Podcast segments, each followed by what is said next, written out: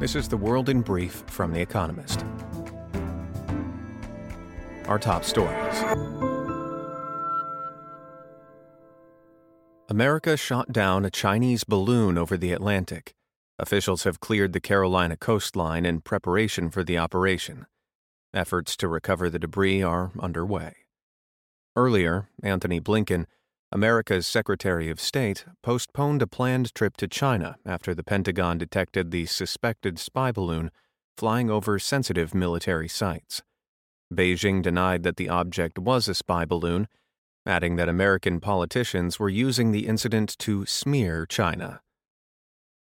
China said that political trust with Russia has deepened following a meeting between the two countries' foreign ministers last week. The announcement came exactly one year after President Xi Jinping's declaration that the two countries enjoy a friendship without limits. China has largely shown indifference to Russia's invasion of Ukraine. India's market regulator sought to calm nervous investors saying the country's stock market remains stable despite unusual price movement in the stocks of a business conglomerate. This appeared to be a reference to the collapse in the share price of the Adani Group, a business empire that underpins much of India's economy. The group had lost around $100 billion in market value since Hindenburg Research, a short seller, called the business empire a giant con. The Democratic Party's National Committee voted to reshuffle the order of its presidential primaries. The new calendar prioritizes more diverse states, ones that also supported Joe Biden in the 2020 election. South Carolina will now go first, and New Hampshire and Nevada will follow. The reordering comes as a blow to Iowa, which lost its opening vote. Peter Frank, Germany's prosecutor general, said he had collected evidence of Russian war crimes in the three digit range, and that Russian civilian and military leaders should be placed on trial. Meanwhile, the Ukrainian government announced that it had repatriated 116 soldiers as part of a prisoner of war swap with Russia. Earlier, the American government had announced a new $2.2 billion aid package for Ukraine that includes longer range precision missiles. Japan will restrict exports of the machines that make advanced semiconductors to China from this spring, according to Kyodo News. America has been cajoling allied countries to introduce controls on chip exports to China, amid concerns that access to advanced semiconductor technology will give China a military edge. So far, only the Netherlands had agreed to do so. Researchers exploring a cave system in Spain discovered evidence that cave bears, a prehistoric species that went extinct around 24,000 years ago, may have lived further south than previously thought. The researchers found that the walls of the vast cave, which had been sealed off for thousands of years, had been clawed at by the creatures. Martin Lerma, the scientific director of the excavation, said the find opens a new door on prehistory. Correction. In Friday's edition, we misspelt the name of Polish director Jerzy Skolimowski as Skolimowski. Sorry. And word of the week Teledildonics, the term in pornography for virtual sex encounters using remotely controlled toys.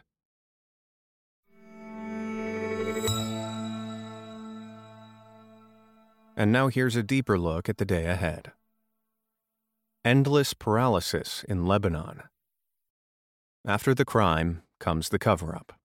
The investigation of the massive explosion at Beirut's port in 2020, which killed 218 people, was stalled for more than a year by legal challenges. Tarek Bitar, the judge overseeing it, had hoped to resume interrogating officials on Monday. Instead, he has been charged with judicial misconduct by Lebanon's top prosecutor, one of the officials whom Mr. Bitar had sought to question. The judicial feud is yet another sign of Lebanon's dysfunction. It has not had a president since October, and Parliament has failed 11 times to elect a new one. Last year, the caretaker cabinet went six months without meeting. More than three years into a financial crisis, Lebanon's currency has lost 97% of its value. Annual inflation was 171% in 2022. Bailout talks with the IMF are stalled. Lebanon's corrupt ruling class cannot agree on anything, it seems, except their collective taste for impunity.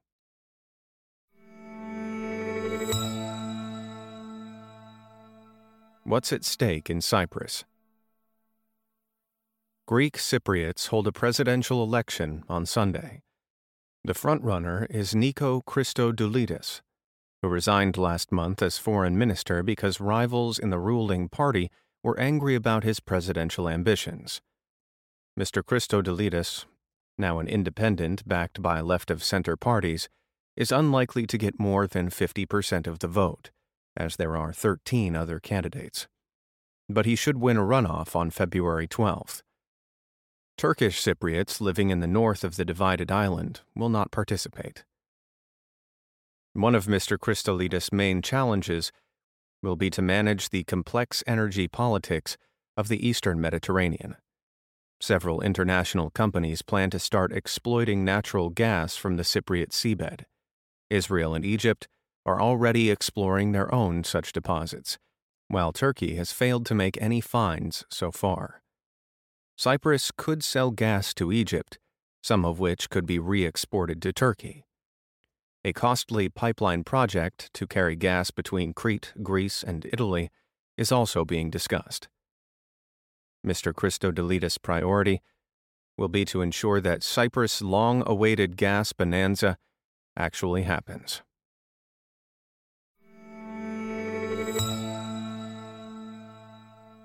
The Grammys might get it right at last. On Sunday, American music's great and good slap each other's backs and dole out their annual awards. The sheer number of categories, at 91, speaks to the self importance of the Recording Academy, which puts on the Grammys. That clubby self regard has mired the awards show in controversy, prompting accusations of racism for snubs of black singers and criticism for opaque voting procedures. This year, at least, the nominations reflect pop culture. Black artists are present in all the major categories and among the favorites. Exciting young bands such as IDLES, Turnstile, and Wet Leg have nominations. And there is a chance for both Taylor Swift and Beyonce to win the major awards that have, surprisingly, been denied them so far. Song of the Year for Miss Swift, and Album of the Year for Beyonce. Still, all award ceremonies end in one certainty that come the morning after, someone, somewhere, will be up in arms about the injustice of it all.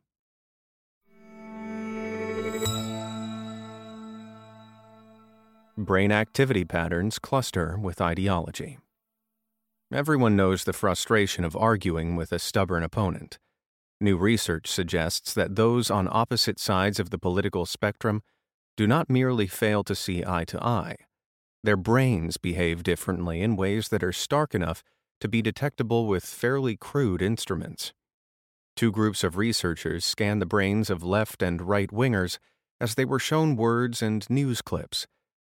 Using changes in blood flow as a proxy for neural activity, both found that the subjects' brains respond in similar ways to neutral material, but diverged when presented with content about divisive topics like immigration. Measuring blood flow using magnetic resonance imaging, Dante de Bruin and Oriel Feldman Hall of Brown University in Rhode Island recorded different patterns of activity in parts of the brain that handle emotions and cognition. Noah Katabi and Yara Yeshurun of Tel Aviv University saw differences in the areas that deal with hearing, vision, and movement. Big differences of opinion show up as big differences in brain activity.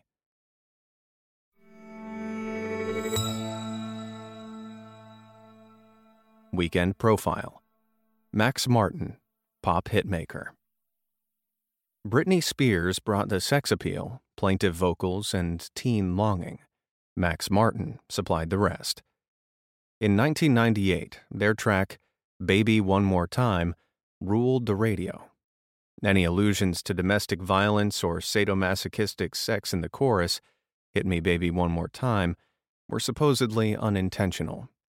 Mr. Martin, the song's Swedish writer and producer, says he understood hit me to mean call me. The Earworm was the first of Mr. Martin's 25 number one singles on the Billboard Hot 100, a chart of America's most popular songs. Only Paul McCartney and John Lennon rank higher as songwriters.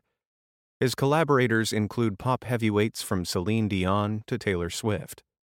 On Sunday at the Grammy Awards, the 51 year old has three separate nominations for Album of the Year for his production work on Adele's 30, Lizzo's Special, and Coldplay's Music of the Spheres. Unlike the Beatles frontman, Mr. Martin has shunned the mic since his early days as a heavy metal rocker in Sweden. Then he was known as Karl Martin Sandberg. But Denniz Pop, the producer who steered his turn towards songwriting, insisted that he rechristen himself. Martin Sandberg wasn't exactly a disco name, so you couldn't really talk to him, Mr. Pop later recalled. Mr. Martin is a proponent of a technique he calls melodic math, a principle that every element should serve the recording and its melody. Words are chosen for their sound as much as their meaning. Take Baby One More Time.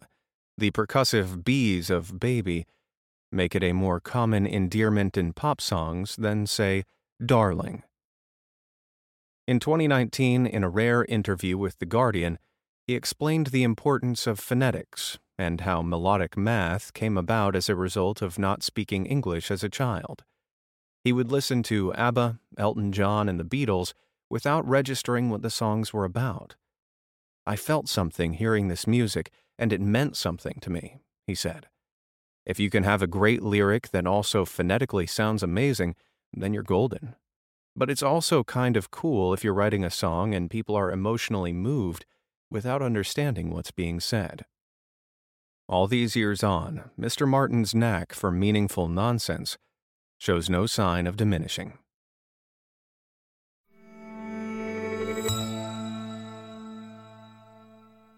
The winners of this week's quiz. Thank you to everyone who took part in this week's quiz. The winners, chosen at random, were John McMorris, Davis, California, America. Gina Sanchez, Panama City, Panama. Wendy King, Sydney, Australia. They all gave the correct answers of Gimlet, Manhattan Project, Cosmopolitan, Sidecar, and Zombies. The theme is cocktails and visit the Espresso app for our new weekend crossword designed for experienced cruciverbalists and newcomers alike.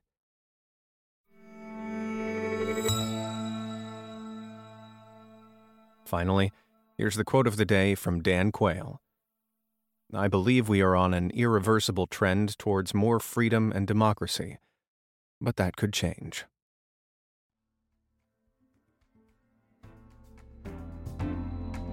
That's the world in brief from The Economist, available three times every day of the week. You can also hear interviews and analysis from our journalists, including our current affairs podcast, The Intelligence, on your podcast app. And subscribers to The Economist have access to each week's full edition in audio. Just download The Economist app to start listening.